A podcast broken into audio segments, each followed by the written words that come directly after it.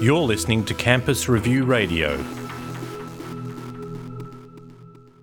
Tell me about EduGrowth. Um, EduGrowth is a relatively new organisation. We launched um, in the later part of last year. Um, we're a not-for-profit organisation that's focused on um, growing the Australian edtech industry or ecosystem. Um, that's our sort of primary goal, and we're doing that through a number of programs, in, including our flagship program, which is a full-time accelerator program um, that's been running for the last couple of weeks. Where we're investing in some up-and-coming tech startups to help them grow their businesses and um, and go from where they are in an early stage phase of their company to, to a growth stage. And what's the sort of support you offer these startups? We give them a number of different things. So we give them some cash, um, $50,000, and in return we take a 6% equity stake in their business. That's about an $850,000 valuation or somewhere around there. Um, the most important things that we give them, though, cash is important and allows them to sort of, you know, move through the program over six months. The most important things we give them are access to mentors and our partners. So we have a mentor network of about 60 to 70 mentors that are made up of experienced ed tech entrepreneurs that have built these types of businesses before and raised capital into them or been lucky enough to sell those businesses. Uh, could be people from the um, education spaces and you know, academics from a university or teachers from a school, um, various other sort of people that have um, experience and advice to offer to those startups. So we give our teams access to those individuals in a structured format, and they they form partnerships, uh, they form relationships, I should say, with a number of core mentors that help them grow the business over the six months of the program and hopefully beyond. Uh, the other thing that we give them is access to our partners. So EduGrowth is um, uh, financially supported, if you will, by members. So not-for-profit organisation that's membership driven, and we have six top-tier sort of founding members. Uh, Navitas is one of those, and we have five universities, which is um, Monash, La Trobe, Deakin, Charles Sturt, and Griffiths University up in Brisbane. So they um, through that sort of network or connections that we have with those partners, and our startups have the opportunity to get their products or services in the education space in front of over 300,000 combined students out of all of those organisations.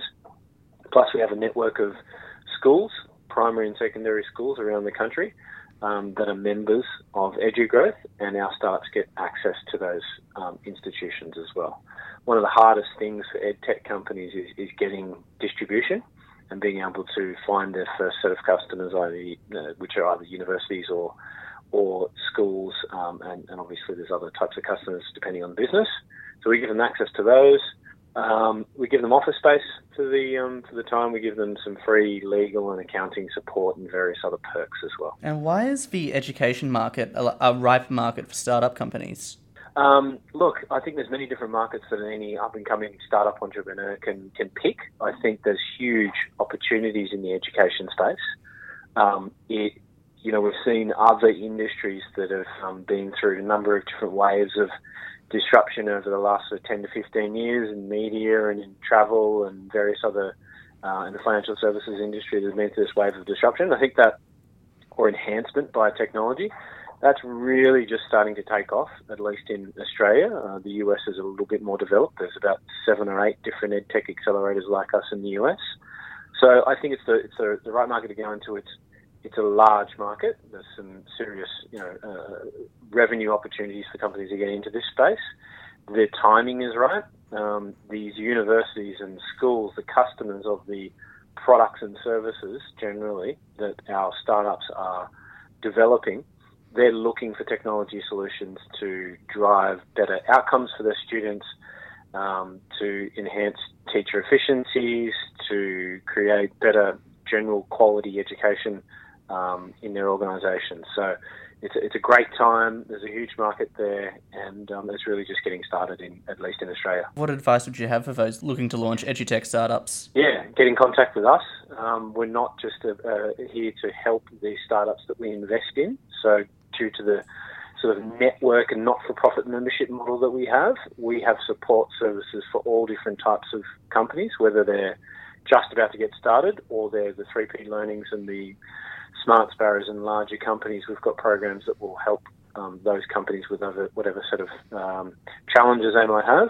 So getting getting in contact with us, we're here to we're here to assist these new startups.